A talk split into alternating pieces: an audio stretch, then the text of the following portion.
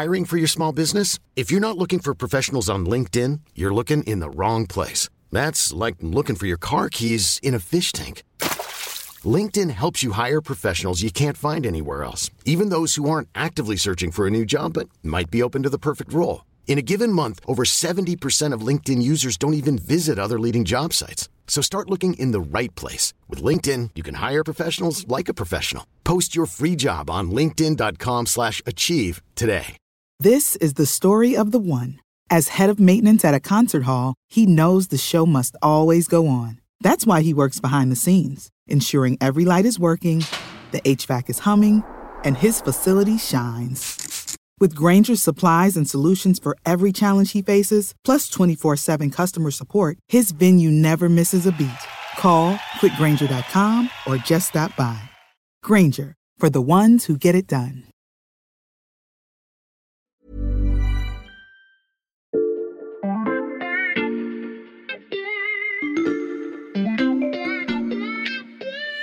Salut, c'est Xavier Yvon, nous sommes le lundi 12 juin 2023, bienvenue dans La Loupe, le podcast quotidien de l'Express.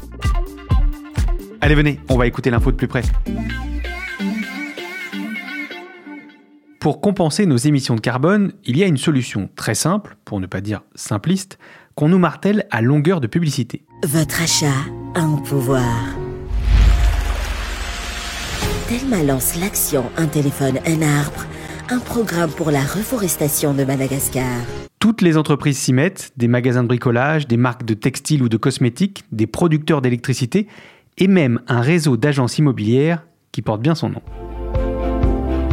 Et la forêt fait partie d'un groupe de partenaires qui, depuis 2010, a permis l'implantation de plus de 4 millions d'arbres. Et 5 arbres plantés grâce à vous pour la souscription d'une offre Elec Gaz duo à juste 2 ans. J'agis avec Engie. Pour ça, ces entreprises nouent des partenariats avec d'autres organisations qui ont fait de la plantation d'arbres leur spécialité. Reforestation, c'est une entreprise de reforestation. C'est-à-dire que notre métier, c'est de planter des forêts ou de restaurer des forêts dégradées partout en Île-de-France, en France et dans le monde, dans 25 pays. Il est aussi possible d'utiliser un moteur de recherche qui reboise à chacune de vos requêtes et les consommateurs les plus engagés peuvent même offrir à un ami la plantation d'un arbre dans une forêt locale comme cadeau d'anniversaire.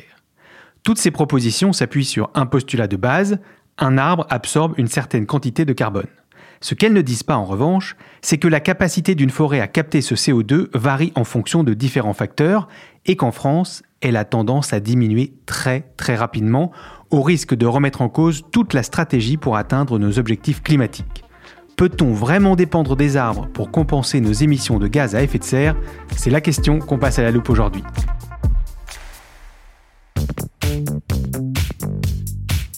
À la rubrique Climat de l'Express, on a un journaliste qui scrute de près les évolutions de notre poumon vert. J'accueille Baptiste Langlois. Salut Baptiste. Salut Xavier. Dans un de tes articles récents, qu'on peut d'ailleurs retrouver sur le site de l'Express, tu expliquais que la forêt française était dans une situation paradoxale. Quelle est-elle ? En résumé, la forêt française s'étend d'année en année et pourtant sa capacité à absorber du carbone s'est réduite drastiquement. Ok, alors on va vous expliquer ce paradoxe en reprenant les choses dans l'ordre. D'abord, la superficie des forêts. Étant donné qu'on parle beaucoup de déforestation, Baptiste, j'aurais plutôt dit qu'elle diminue. Eh bien, c'est faux, ou disons seulement à moitié vrai. En fait, ça dépend de l'échelle que tu prends. À l'échelle mondiale, effectivement, la baisse est énorme, environ 10% de la surface forestière perdue depuis 2000. C'est surtout de la déforestation en Amérique du Sud et en Afrique. Par contre, si on prend à l'échelle de l'Europe, sur la même période, ça a augmenté un petit peu, d'1,5%. Et ensuite, si on regarde à la loupe sur la France, eh ben, il y a une vraie augmentation. D'après le dernier rapport de l'IGN, qui est l'Institut national de l'info géographique et forestière, on est passé de 10 millions d'hectares au début du XXe siècle à plus de 17 millions d'hectares aujourd'hui. Depuis 40 ans, en fait, la forêt française s'agrandit d'environ 8 fois la surface de Paris par an. Donc le rythme, clairement, est assez soutenu et la surface de forêt augmente en France. Et comment on peut expliquer cette croissance de la surface des forêts en France ? Alors il faut avoir deux phénomènes en tête. D'un côté, la baisse des surfaces agricoles après les deux guerres mondiales. Donc on replante des forêts pour les remplacer. Et aussi la baisse du chauffage au bois. Donc c'est-à-dire qu'on coupe moins de bois et donc il y a moins de coupes sauvages. Le résultat, c'est que les surfaces forestières ont augmenté de 19 à plus de 30% du territoire métropolitain en un siècle. Donc presque un tiers de notre territoire, la forêt française s'agrandit, ça on l'a bien compris. Mais le paradoxe, j'y reviens donc, c'est que sa capacité à absorber du carbone s'amenuise. Voilà, tout à fait. Et en fait, ça s'est fait en deux étapes. Il y a d'abord eu une forte augmentation des capacités d'absorption de CO2 par nos forêts. On est passé d'environ 38 millions de tonnes de CO2 absorbées chaque année dans les années 90 à ensuite 72 millions de tonnes entre 2008 et 2010. Et puis ensuite, à partir de ce moment-là, une chute dramatique. Ça s'est plus que divisé par deux. En 2020, on était à peine à 30 millions de tonnes de CO2 absorbées par nos forêts. Est-ce que cette tendance va se poursuivre ?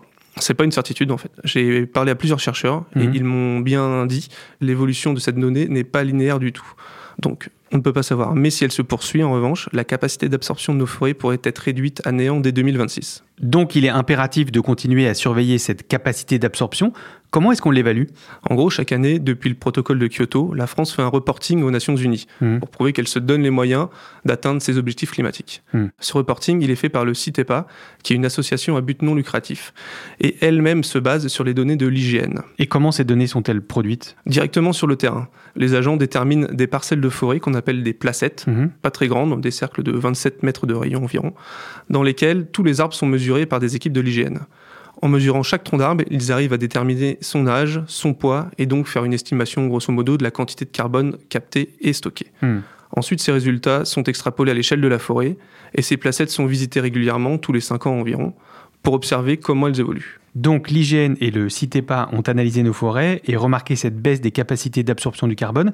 Est-ce que c'est une spécificité française ? Je me suis posé la question justement, et donc j'ai téléphoné à un spécialiste, Philippe Ciais, qui est le directeur recherche au laboratoire des sciences du climat et de l'environnement de l'université de Versailles-Saint-Quentin en Yvelines. Lui dit que certains de nos pays voisins suivent la même trajectoire que nous. Et là on voit en fait des signes, comme en France, de baisse de l'absorption.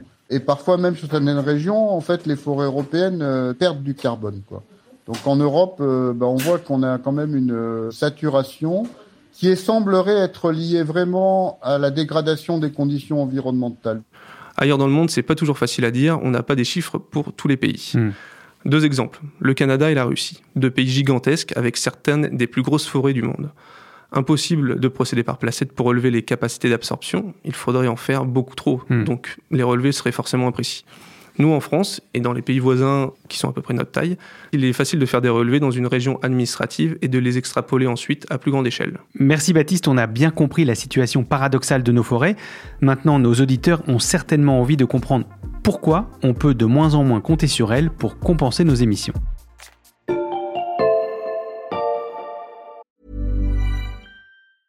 Hiring for your small business? If you're not looking for professionals on LinkedIn, you're looking in the wrong place. That's like looking for your car keys in a fish tank.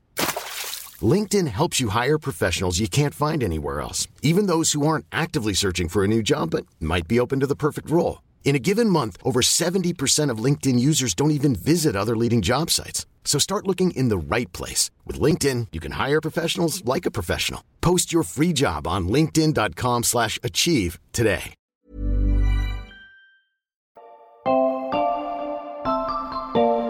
Donc Xavier, dire que la forêt s'agrandit, c'est une chose. Mais tu le sais, il n'y a pas que la quantité qui compte, il y a aussi la qualité. Et c'est là que se trouve l'explication du paradoxe. La forêt française est en moins bonne santé qu'auparavant et elle est aussi trop jeune. Ok, d'abord, comment tu expliques que l'état de santé des forêts se dégrade ? C'est dû en grande partie à différents phénomènes naturels qui découlent du réchauffement climatique. En tout cas, ce qu'il faut savoir, c'est que d'une région à l'autre, ce n'est pas toujours les mêmes problématiques. Alors je t'ai rapporté une carte de France. Ah oui, je vois. Mais c'est même la carte des anciennes régions administratives, ça. Oui, les données de l'IGN permettent encore de réaliser des relevés à l'échelle des petites régions. C'est beaucoup plus précis comme ça. Et donc dans une région comme Auvergne-Rhône-Alpes, il peut par exemple y avoir des dynamiques très différentes entre l'Auvergne et Rhône-Alpes. D'accord, alors on commence par où ? Peut-être par cette région, justement, Auvergne-Rhône-Alpes. On a deux dynamiques. En Auvergne, on observe une forte baisse.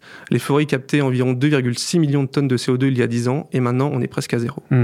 Par contre, en Rhône-Alpes, elles captent toujours 6 millions de tonnes par an. Ça reste l'un de nos meilleurs puits de carbone. Mais attention, l'absorption baisse aussi, moins 50% en 10 ans. Et c'est la mauvaise santé des arbres de ces régions qui explique cette réduction du CO2 capté. Oui, et cette mauvaise santé des arbres est corrélée avec la multiplication des épisodes de sécheresse. En fait, ça provoque chez l'arbre un ralentissement de sa croissance. Il se met donc un peu en mode pause pour survivre. Il grandit moins vite et donc il capte moins de carbone. On ne peut pas être sûr que la sécheresse soit la seule cause, mais il y a un effet de corrélation. Là où on peut en revanche donner une explication plus définitive, c'est dans le nord du pays, ici, là, et au Grand Est, en Bourgogne et dans une partie d'Hauts-de-France. Oui, je vois. Et c'est quoi cette explication ? Ce sont des régions avec beaucoup de massifs forestiers, notamment des forêts domaniales, donc publiques. Depuis quelques années, on a observé la prolifération de différents insectes, par exemple les scolites qui attaquent l'épicéa, ou de maladies comme la chalarose du frêne qui est causée par un champignon. Résultat, on a là une mortalité plus forte des arbres.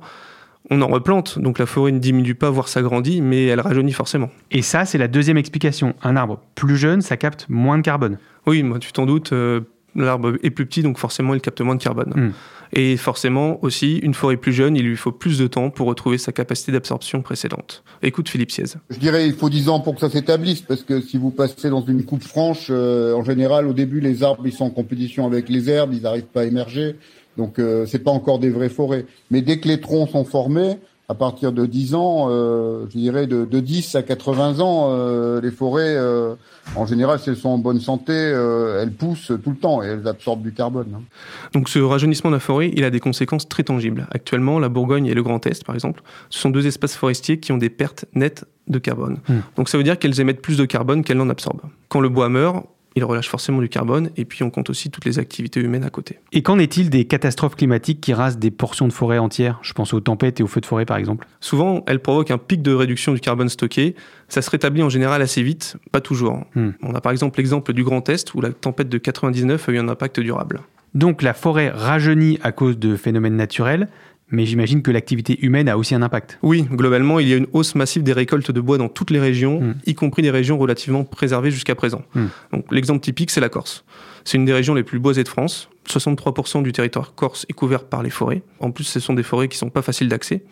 Et pourtant, on y retrouve des pertes nettes de 1,3 million de tonnes de CO2 par an. Parce que la récolte a augmenté très vite entre 2000 et 2010, puis s'est stabilisée à un niveau très haut. Des forêts qui deviennent émettrices de carbone, comme en Corse, en Bourgogne ou dans le Grand Est, ça, Baptiste, forcément, c'est pas bon pour nos objectifs climatiques. Ah non, pas du tout. Et justement, quand on a pris conscience de ça, c'est toute notre stratégie pour compenser nos émissions de CO2 qui est fragilisée. À ce propos, il y a un deuxième paradoxe qu'il faut que je t'explique.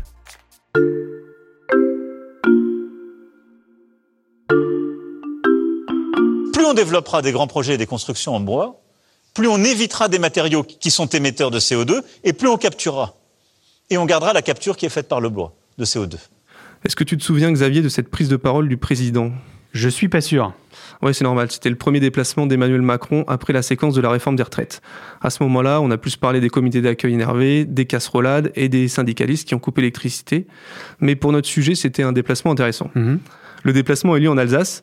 Emmanuel Macron visite une entreprise qui s'appelle Mathis et qui fait de la construction de bois. Et ce qu'il dit en gros, c'est qu'il faut investir massivement dans la filière bois parce que c'est bon pour la planète. Oui, enfin on l'a vu à l'instant, investir massivement dans le bois, ça veut dire abattre encore plus d'arbres, rajeunir encore plus nos forêts, et ça on l'a vu, c'est pas franchement bon pour la planète. Et c'est justement le deuxième paradoxe que j'évoquais. Je veux te parler de la SNBC, qui est la stratégie nationale bas carbone. En gros, c'est une feuille de route pour l'atténuation du changement climatique dans notre pays. Elle a été adoptée en 2015 après les accords de Paris et elle a deux objectifs. Atteindre la neutralité carbone à l'horizon 2050 et réduire l'empreinte carbone de la consommation des Français. Et cette SNBC, j'imagine qu'elle contient un volet sur l'industrie du bois. Oui, justement, et c'est là que ça coince, parce que la SNBC repose sur deux piliers, maintenir la captation du carbone des forêts et maximiser le recours au bois pour remplacer le ciment, le béton, ce genre de matériaux. Or, ces deux objectifs ne sont pas vraiment compatibles. En plus, il y a encore beaucoup d'incertitudes. On n'est pas sûr qu'on pourrait remplacer tous ces matériaux par du bois, donc il y a un risque forcément qu'on abatte des puits de carbone pour rien. Et qu'en est-il des stratégies qu'on évoquait tout à l'heure, des organisations qui plantent des arbres pour compenser leurs émissions ? L'idée de « on plante un arbre pour compenser », c'est un peu un marché fictif, c'est du greenwashing.